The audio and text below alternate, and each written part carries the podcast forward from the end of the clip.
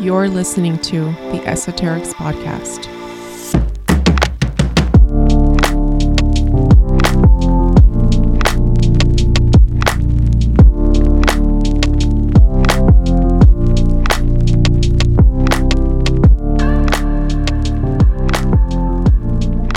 Hey guys, welcome back to another conversation this week. Hey Jo, how are you? I'm doing really well this week. Things are good. What's going on with you? Things are going. I just got through this last week feeling kind of low energy, probably because I was on my period. So that was having to deal with that. I was really big on honoring my cycles for a while, and recognizing that sometimes when you're in your menstrual cycle, that it is best to just chill.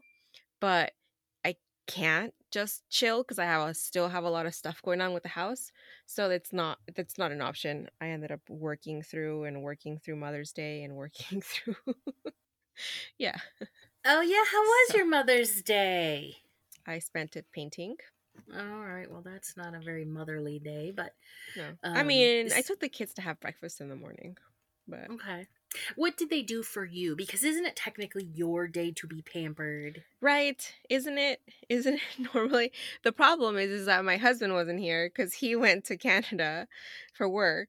So he left early Sunday morning. So he wasn't there to direct the kids to do the things, because out of their own accord, they're just like, oh, it's Mother's Day. Where are we going to go eat? Where are you taking us to eat with your money on your day? Yes. See, this is why I don't have kids, because they're needy and they never do the right thing when it comes to presents and shit. They say that having a daughter is like having a little broke best friend. And I have to say that that's pretty true. Yeah, I would say, and you have two, so a little broke best friend. Yeah. Wouldn't that suck if you were always the one footing the bill for your best friend? For your best friend? How is this relationship working? Can you get a job? You're 53, Karen. Could you get a job? I'm tired of always covering lunch. I don't have a friend named Karen who's 53, so. Not offending anyone here.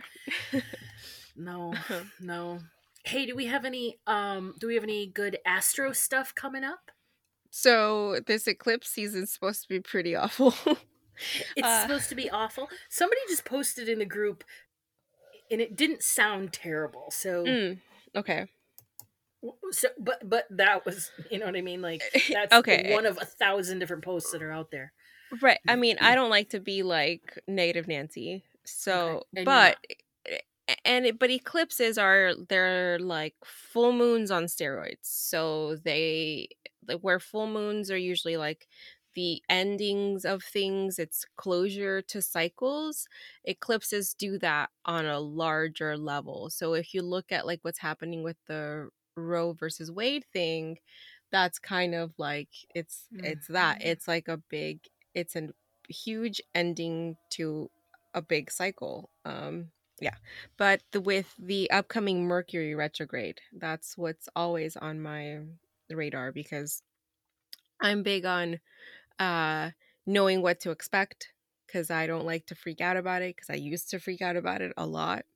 And I don't think that this upcoming Mercury retrograde period is going to be as bad as other ones have been, primarily because it starts in Gemini.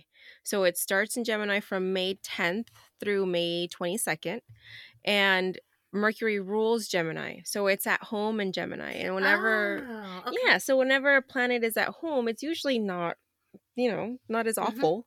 Mm-hmm. So with that, the things to focus on during that time is really focusing on your self-care, your mental health. So whatever that means for you, in order for you to maintain some good mental health, as if it's meditation, practicing yoga, or just doing things that relax you, that calm you, that should be a really good focus for that time to help you get through it. Okay. It is a split, though, because it does go from Gemini into Taurus. And in Taurus, it's not as fun. Mercury isn't as fun in Taurus because Taurus is more, where Mercury is more of a go, go, go planet. And Taurus as a sign is more slow down and take out, like, chill out. So, right.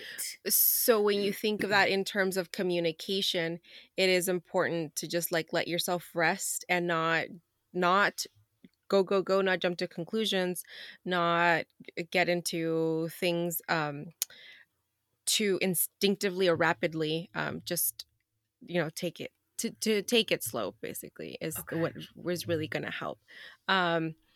The other thing, though, that is going to happen while Mercury is in retrograde is that there is going to be a close square with Mercury, with Saturn in Aquarius.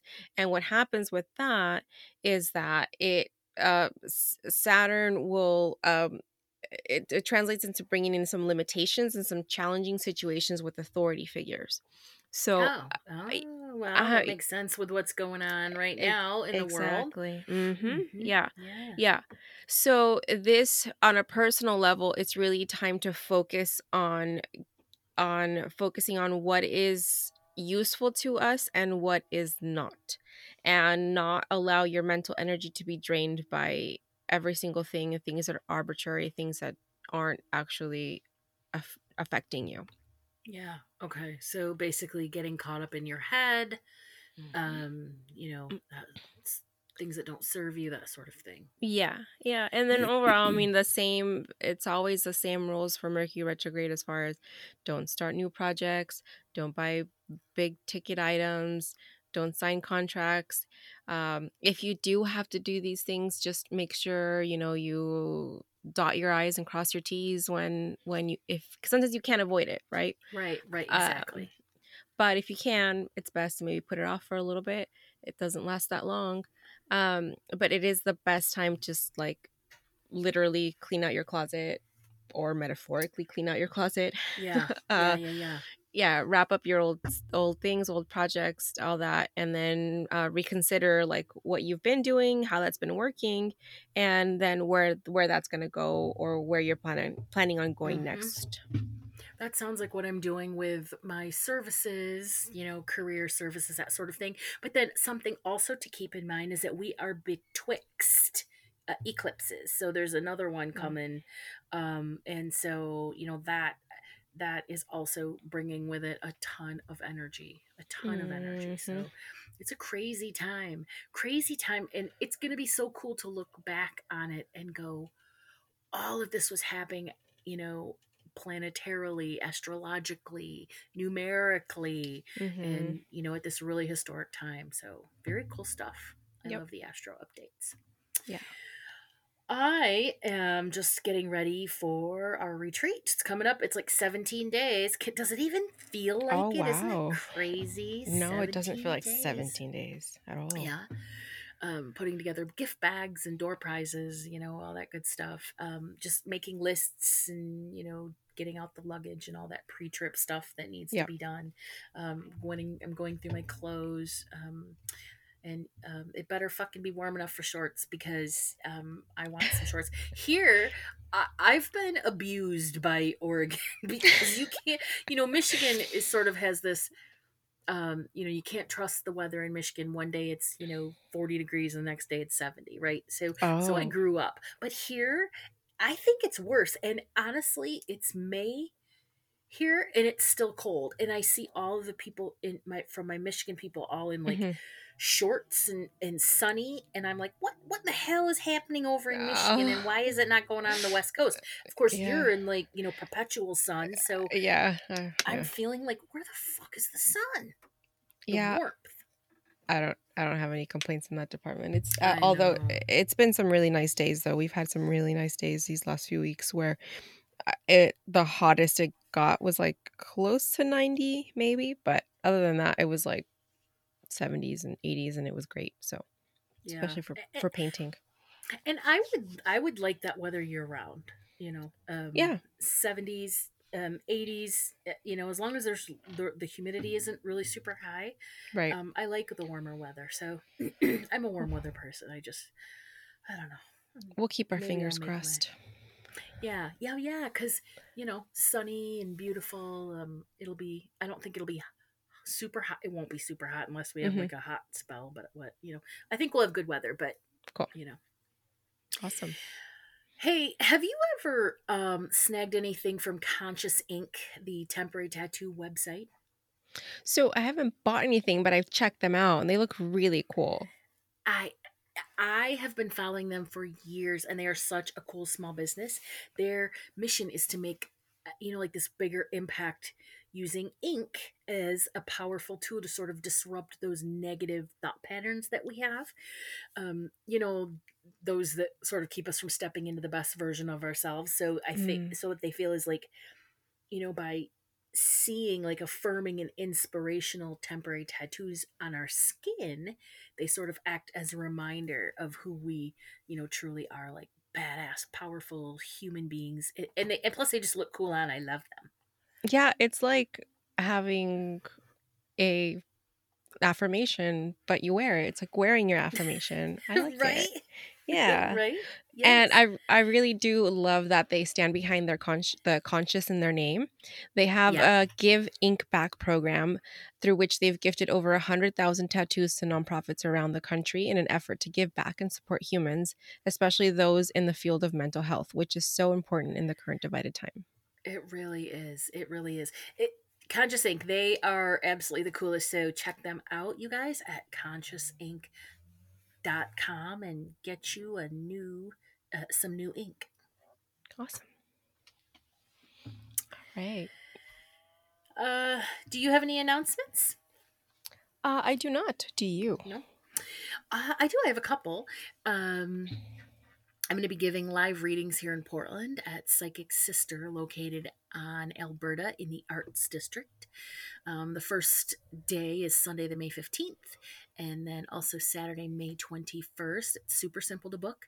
You just go into the store, go up to the counter, snap my QR code that'll be up there, book and pay online, and then sit down for some psychic medium Akashic goodness. Appointments are 30 minutes for $75. And if you want a longer reading or you want one more specialized, because I have like 6 different types of readings, you can just book with me from my website and we'll do that outside of Psychic Sister. And for those of you that don't follow my other accounts on Insta, you can find me at Jo Figueras Akashic Reader and Jo Figueras Studio, which is my jewelry line, because I have another dope announcement about jewelry coming out like mid-June. So cool things about that. So awesome. That's really all I have. Yeah, I'm excited about it. I wanted a way to change up jewelry. Yes. And I think I came up with some really cool things. So I know I talked to you a little bit about it. Mm-hmm. Yeah. I'm glad you're getting back to doing these in person. That's cool. Yeah. All right. I just do have one more thing. We only have 2 more spaces available for our weekend in West Michigan for our wellness retreat. And registration closes on Friday, May 20th. So snag those spots and come hang out with us. For more details, visit our website at esoterixpodcast.com/events. 2 more spots. That's exciting. That's it. Yeah. I know. Hopefully we can book them. Yep. All right, Jo, what are we talking about this week? This week we're going to talk about a topic that has always been a huge, huge interest to me. We're going to learn about the oracles at Delphi. And one of the reasons that I've always loved it is because, you know, I don't usually get into, you know, people that are like, oh, I was, you know, Cleopatra in a past life. No, you weren't. No, you were not. You were not Cleopatra. Oh, that was, don't be stupid, right? Prove it. Right, prove it. But I have always, and my legs are tingling, so that's my validation. I've always known that I was one of the oracles at Delphi. Oh. They're called Pythia. Okay. And so In ancient Greek society, women very rarely held positions of power, okay? And they were considered to be second-class citizens, unable to participate in politics, own land, or inherit property, right? Mm. Like now, except kind of not sort of, right? Typical patriarchy bullshit. Mm-hmm. Typical patriarchy bullshit. However, there was one female who held an enormous amount of power, the Oracle at Delphi, a high priestess who for more than 1,000 years, so there were oracles for 1,000 years. They had the power to render all of the men of Greece silent and change the course of history with just their words, Her words were the center of like economic, religious, and political power. What she said went. Okay. The Oracle at Delphi. And again, they're called the Pythia.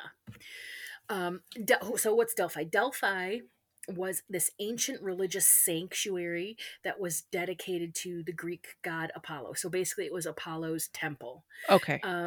It was home to the Oracle of Delphi, and it was also a temple that held these high priestesses and channels, mediums, psychics, whatever, and they were all called Pythia. Okay. And the Pythia they were famed like throughout the ancient world. They sort of, they would divine, the future, and they were consulted, by royalty, all of that. Okay. All right. So the coolest part of Delphi was that it was considered to be the center of the world, and that was where the temple of Apollo was and where Pythia would sort of deliver her prophecies.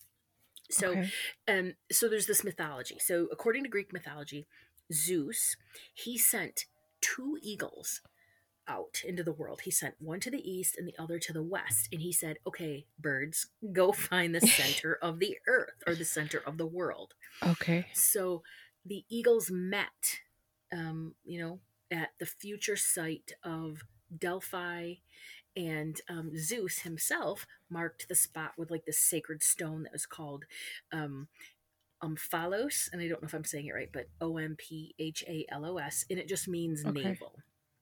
Which, Greek mythology is cool, but how do we know those birds didn't fucking stop for 4 days and the other one, I don't trust these birds. I don't trust birds anyway. I don't trust birds. Your bird is a perfect example of why I don't trust birds. Yes. They'll bite you. All right. But anyway, that's a cool little story. So, yeah. So, from 1400 BC to 400 AD, Delphi was considered like one of the most sacred sites in ancient Greece. And like now, if you think about it now, it was located like 112 miles from Athens. And people would walk. They would walk that 112 miles. They would make pilgrimages to seek advice from Apollo, which was relayed to them by the Pythia. So the Pythia was the channel. And so it was thought that she was channeling the god Apollo. Okay. Okay. I mean, again, patriarchy bullshit, right? Why couldn't it just be Pythia given the knowledge? Well, yeah, because they wouldn't take her seriously. Right. Okay. All right. So how were these Pythia chosen? They were chosen among the priestesses of the temple. So like all these priestesses lived in this temple. And so when one Pythia would die, another would be chosen. So even if like the newly chosen priestess was married or she had a family, she had to relinquish all her familial duties in order to fill her role at the temple, which, again, typical patriarchy. Yeah. You just focus on one thing. I'd be like, I have kids and a husband at home. Good time. That's crazy. No, that's crazy. Oh. So if you were chosen as a Pythia, you would have to tell Mike and the kids, sorry, I'm out. I gotta go do this thing. Renovate your own house, damn it. Okay, now, so here's the cool thing, though. The Pythia's gender, female, might have been a nod to the ancient oracles that used to believe under the guidance, or they used to live under the guidance of the Greek goddess Gaia. Because remember, the divine feminine was once the highest word, right? The divine feminine was in charge, as we should be. We have the power of creation within our own body, between our legs. So the Greek goddess Gaia, she was sort of the ancestral mother of all life. So that's why, you know, it's been rumored that the Pythia was gender or was female, because men held all positions of power at that time. So why was there a female Pythia?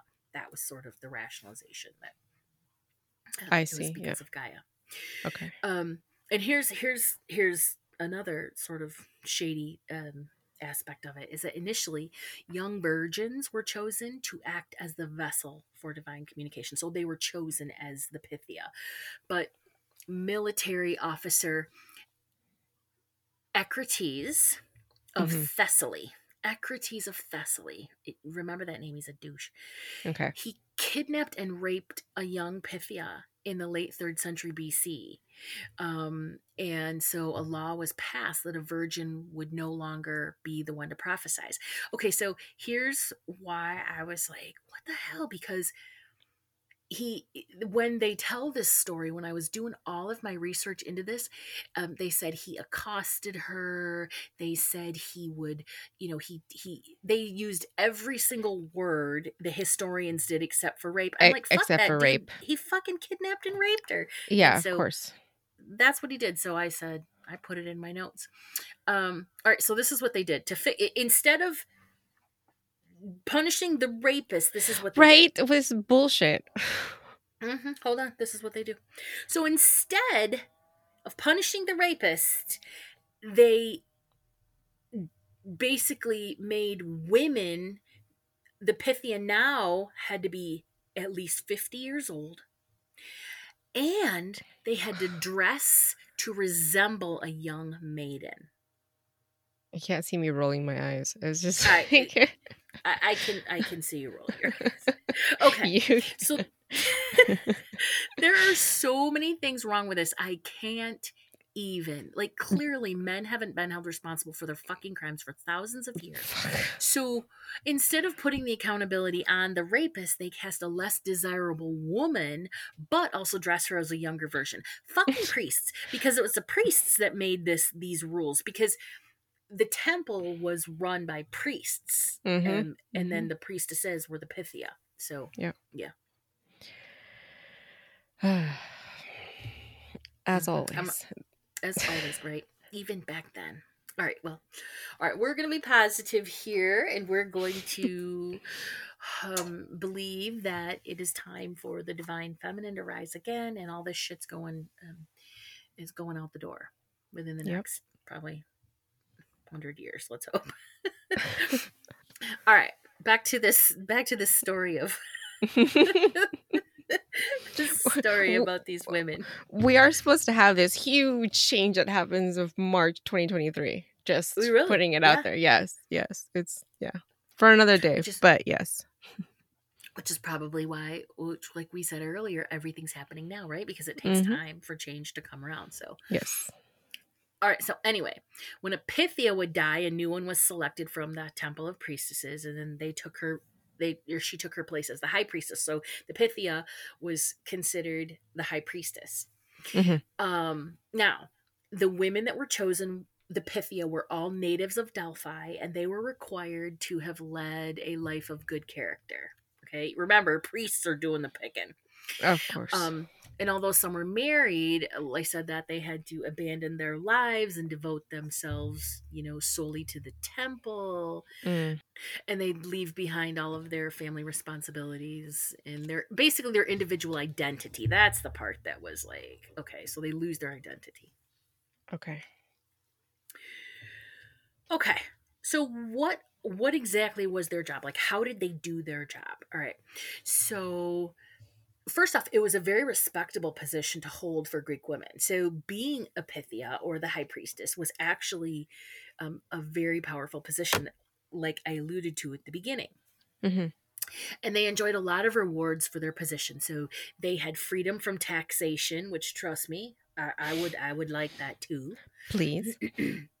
They had the right to own property. Mm-hmm. They received a salary and housing that was provided by the state. Because remember, Greeks were the original democracy. Yeah. They were able to attend social engagements. You know, that one pissed me off. I'm like, what do you mean they couldn't, like a woman couldn't attend social engagements? What? Yeah. Ugh. Stupid. And then they also, this is the best part, in my opinion, they received a gold crown. You know, I'd wear that thing all, I'd wear it everywhere. Right? Yeah, that's awesome. Right. So, in the very beginning, when they first, you know, when the Pythia first started prophesizing, she would just do this. She would prophesize or divine only just one day a year on the birthday of Apollo. Wait, so she'd have to give up her whole life to work for one day? For one day. What? One day. I'm telling you, there's so many things about this that don't make sense.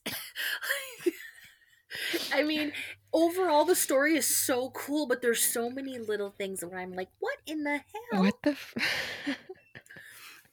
All right. But then later, as the oracle's popularity spread and word spread and people started to come and see her more and more, as many as 3 women began to serve as a Pythia at a time, with 2 taking turns prophesizing and another kept in reserve. So they would actually then do this like once a month.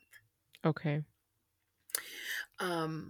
And, you know, there are other oracles around the world, like, during this time. So, like, being an oracle is actually, you know, there are several from Indian culture or, like, Hindu culture. There was just a lot. But the Pythia at Delphi were considered to be the most legitimate, you know, and those most revered or whatever.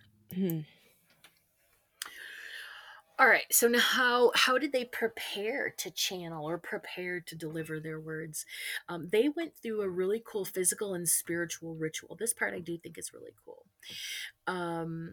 They did purification of the body. That was essential. And the process included fasting, bathing in like this sacred Castilian spring, and then there was some burning of incense that was actually just bay leaves.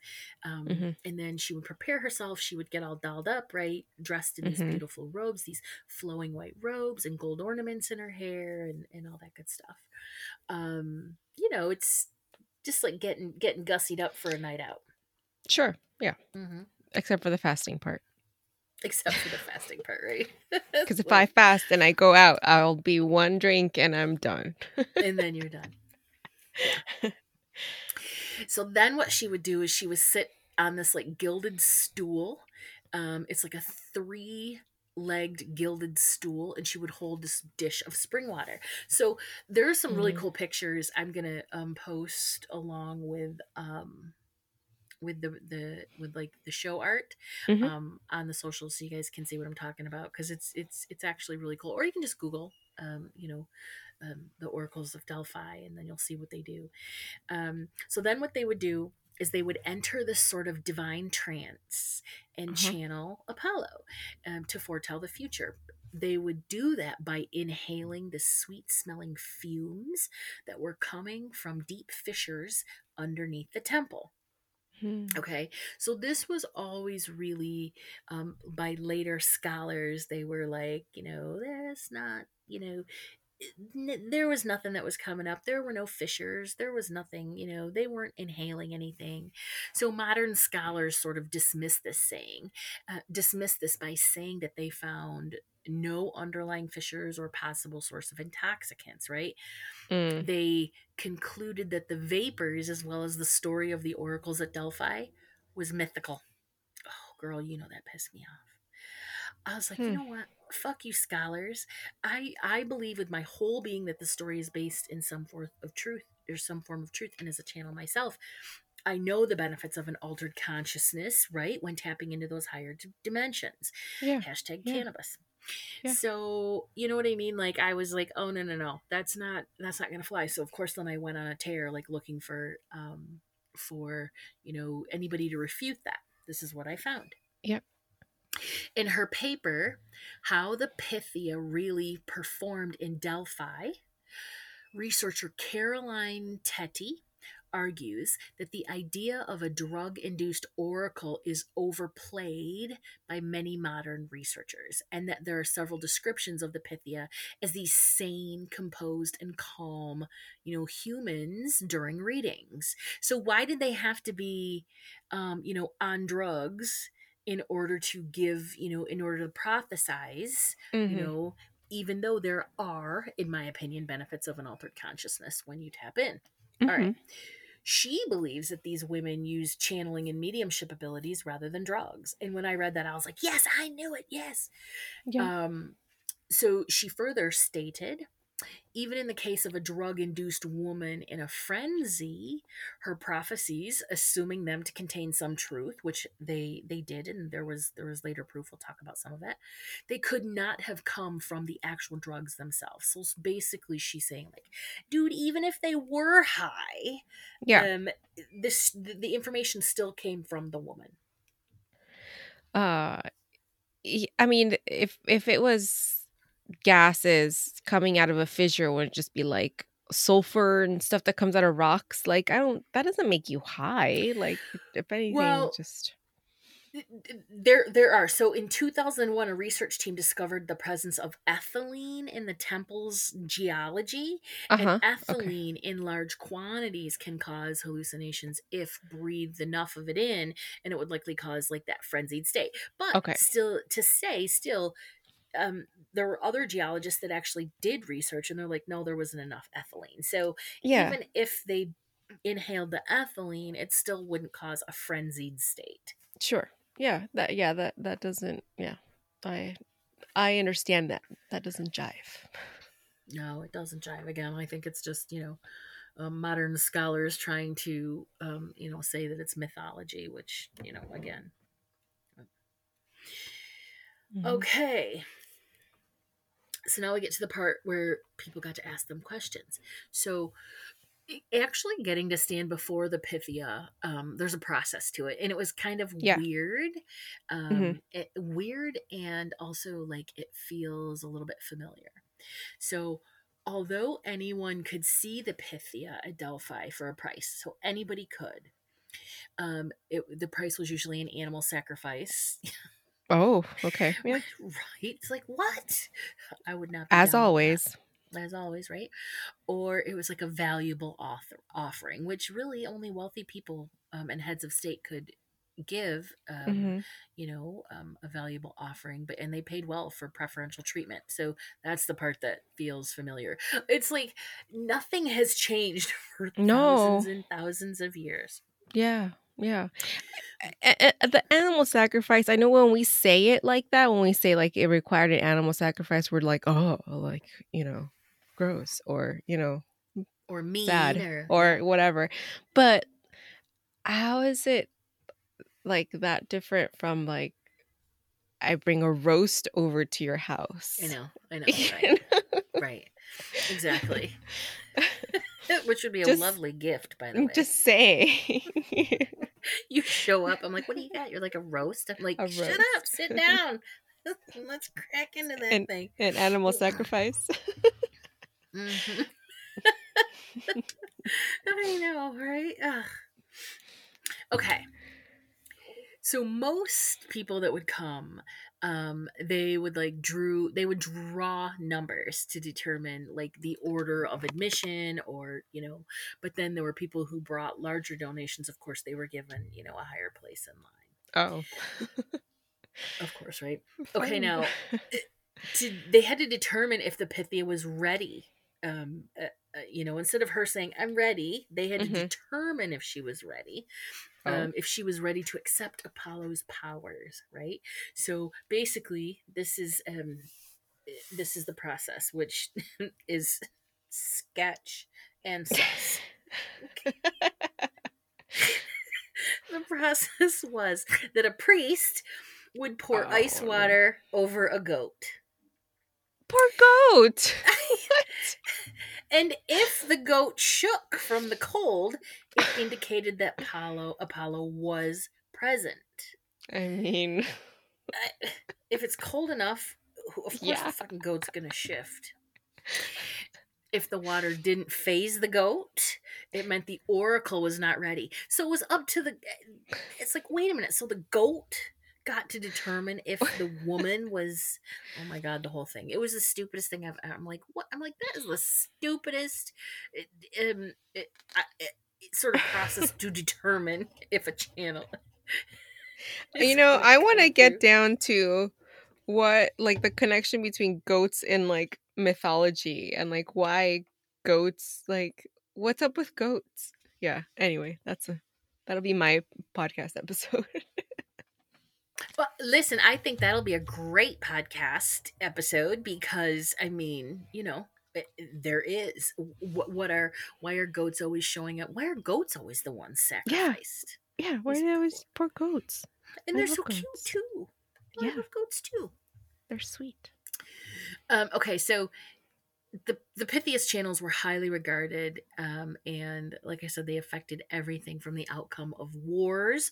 People would ask them about planting crops. They would ask them about settling new lands. So, you know, they did hold the Pythia in high regard. It's just, you know, some of the sort of rituals and practices surrounding getting to talk to the Pythia were kind of crazy.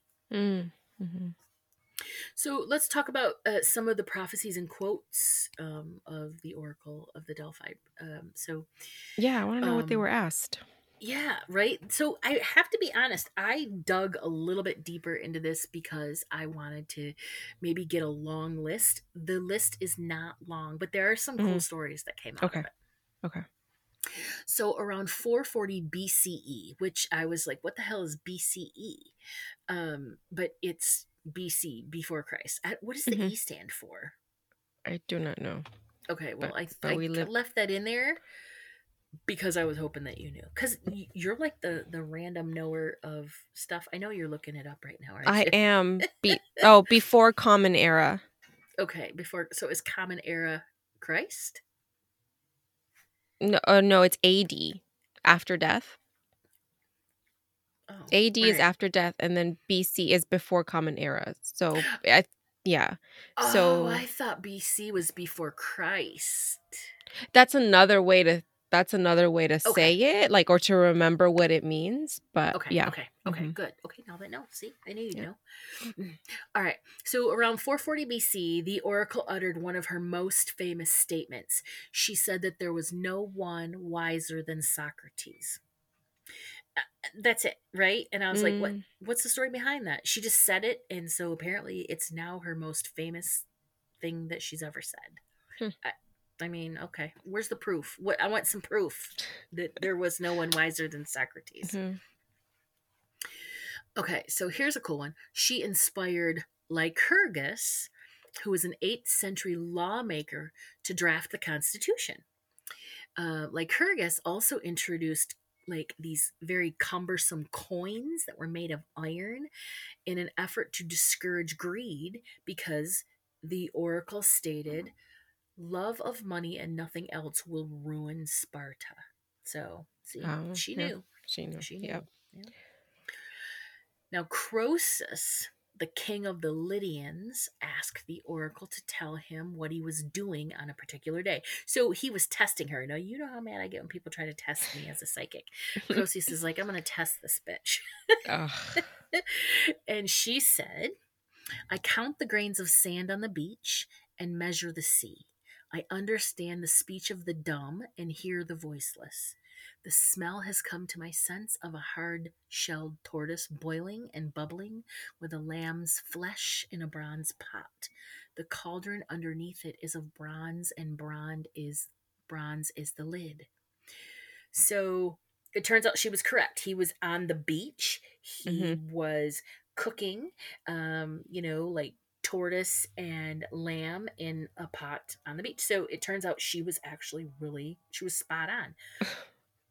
And so he's like, oh, she knows, like, she's legit. So I'm going to ask her another question. And so he asked her if, he's like, should I attack Persia? Uh-huh. And she replied, she said, a great empire will fall if you attack. And so he attacked, but it was his own empire. It was his own empire, yeah. See, that was the origin of fuck around and find out. Seriously. Oh man, that's what happens there. All right. So again, there weren't a ton of really specific stories about prophecies, and I was really disappointed because I wanted to hear more, but record keeping back then clearly was not up to par. Especially because these are things that were said by a woman. Absolutely. And,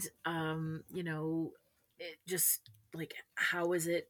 Did they have paper? I think they had paper back then. Did they have they didn't paper have, and scrolls and stuff? They have papyrus. Yeah, that's right. That's right. Remember your story last about papyrus. Papyrus. Yes, papyrus. All right. So the oracle eventually came to an end. The power of the oracle at Delphi, it peaked between the 6th century BC and the 4th century BC. Mm. Kings and queens and generals and soldiers, of course, like I said, they traveled all over to visit. Mm-hmm. And due to that, the oracle at Delphi, the temple, the sanctuary, it all sort of became steeped in this, energy of power and fame and wealth. Mm-hmm. And so although it had become an independent Greek entity, right, because of democracy, yeah, many groups desired control of Delphi. Sound familiar? Yeah. So from the 5th century BC until the 1st century BC, various groups, they were always battling for control of Delphi. And so finally in 191 BC, the Romans took Delphi and held it for 600 years. Oh. So that was 191 BC, so finally, the oracle at Delphi, it came to an end in 392 AD. And so that's when Roman Emperor Theodosius, that's how I'm going to say it, Theodosius. Mm-hmm. This butthole banned all pagan worship across the empire, and they completely shut down and destroyed the sanctuary. So you can go online and look at pictures now. It's just, there's some really cool ruins there. Yeah. But they destroyed the temple and all that. So Christian Rome outlawed prophesizing. That's basically what happened. So of course, yeah. The final Pythia, in her final words as an oracle. So the last words that the oracle ever muttered were, "All is ended," period. And that was sort of how the Pythia came to an end. Oh, well. I know, yeah. So that's sort of the background and the story of the oracles at Delphi, the Pythia, and that, they were the really, really powerful women. And so I wanted to do that because I love that topic, but also because it ties in so beautifully with what's going on right now, how powerful women and how wise and powerful women actually are. And hopefully this is the beginning of the rise of the feminine. Look, here's the thing. I'm not saying that we have to rise up and rule, but what has to happen is I posted something in the group that there needs to be balance. There can be no inequity. Women and men on the same level, the same, everything is the same, because there's a balance, because women need the assertiveness of the masculine, and the masculine men need the empathy and the compassion of women. And only when we all come together working with each other is there going to be, the sort of life that we all want. But right now, it's not happening, especially with women who support the patriarchy, because there are surprisingly a lot of women who are like, the man is in charge. And it's like, well, he's in charge of you, but he's not, not shit to me. So, you know, we got to figure this out because it's insane. It's just getting crazy. Mm-hmm. Absolutely. You got anything for the closing vibe? No, I have a funny story. Yeah, that's even better. Well, it was just, it made me think about it right now. So my oldest daughter works at Starbucks, and there's this, speaking of women who support the patriarchy, okay, there's this woman that comes into her store, and she's so awful. And she asked for her certain drink, whatever, like with however many pumps or whatever. And if a certain, she only wants certain people to make her drink. And she'll say, like, I want so-and-so to make my drink. And my daughter's like, we fucking push buttons. Like, no one's, like, you know, pulling your espresso and, like, you know, mixing stuff. Like, we push buttons. Like, you think that some of us push buttons differently? Like, how stupid. And recently they found her TikTok. And on her TikTok, her thing, it says she's an anti-feminist. Shut up. How are you an anti-feminist? Yeah. And so basically it's just, I don't know. She forgets that she's a woman. I don't get it. I don't understand. But that's basically, yeah. So she, all that same null, stupid, baseless points that men with podcasts like who get made fun of on TikTok all day long she just reiterates. And it's just like, you're in an echo chamber. You don't even have an original thought. Like, you're just regurgitating ideas that you're hearing from other people and then just saying them back like it's your thought. And it's like, no, you didn't even think about that. Like, yeah. So sorry, that's not a closing vibe, but it was just like, well, it is a closing vibe. You know, one of the things that we were talking about today was that, you know, how it ties into, just to help make a point of what you're saying, is that we were talking about addiction, and that, you know, there are many reasons for addiction. There's an author that says addiction isn't in place because of the reasons that we think. It's because people don't feel connected. So it's fear-based, but it's more about connected, which people, you know, do drugs to disassociate, right? Mm-hmm. Dissociate from themselves. Mm-hmm. And so we were talking about, imagine if we were taught from birth that we were special beings, we had a special place in life, that everybody had a special talent, and that talent in each individual was nurtured. That we were taught how to connect with others at, you know, deeper levels very early on. Imagine what the world could be like if every single human being felt connected to each other. We wouldn't have half the shit that we have. And so that's what ties into these women. They don't feel connected. So what these anti-feminists are probably mother haters. They probably don't have a good relationship with their own. Yeah. Mm-hmm. Yes. Or a woman did them wrong in a way, trauma, all that stuff. So there's no connection there, which is really sad, because those of us that do have, you know, like myself, who I'm now in contact with my mother, it's not that she is a bad human. She just didn't teach me how to be. I've had to teach myself everything, and I struggle with a lot of things because of it. Mm-hmm. But I don't hate women. Yeah. Or I'm not an anti-feminist. Yeah. You know, I don't get it. Yeah, I don't know. This woman walks into her store at least 2 to 3 times a day, and and she's awful all around. Sometimes she comes in right at closing time and sits in the lobby, and so they can't do, like, you know, they're closing things, like mop the floor and stuff. She's miserable. She's awful. Yeah. And so rumor is that, like, her husband or whoever, her significant other, that he's like abusive to her. Yeah. And it's like, well, that's so awful, and that completely sucks for her, but like, why does everyone else have to pay for it? That sucks. That sucks. So I just hope that she's able to get out of it and hopefully one day be a better person, because so far she's just like, she walks in and they all cringe.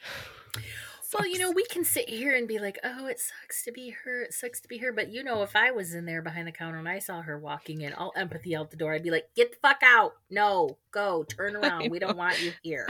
No, I know. But as employees, they're like not enabled by corporate to be that way. I mean, I think they should, but that's me. I mean, I'm like, on your last day, let me be in there, and they can't fire me. I don't work there.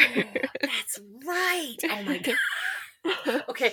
And she has to record it so we can all see it. Right?